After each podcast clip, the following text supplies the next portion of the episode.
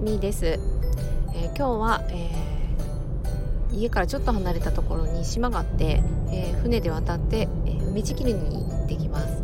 えまあ、今日の出来事はいいとして今日のお話はゆるべきのすすめということで、え私結構完璧主義出身の、まあ、やっとちょっと少し抜けてきたかなみたいな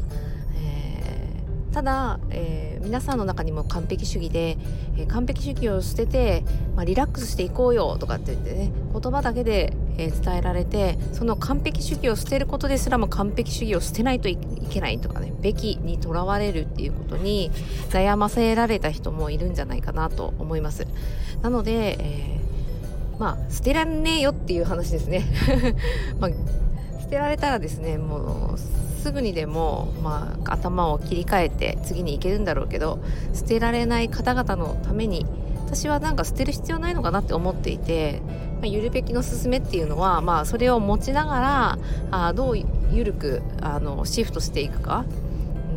で完璧主義でないとうまくいかないことっていう緻密さを求められるようなところもあったりしてそれはも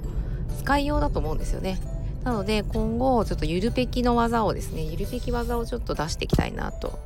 思っています。子供がゼリーを食べてチュパチュパチュパチュパ言ってるので変な音してますけど、えー、じゃあこれ引き続きゆるぺきのの、えー、小技を今後は収録して配信していきたいと思います。ありがとうございます。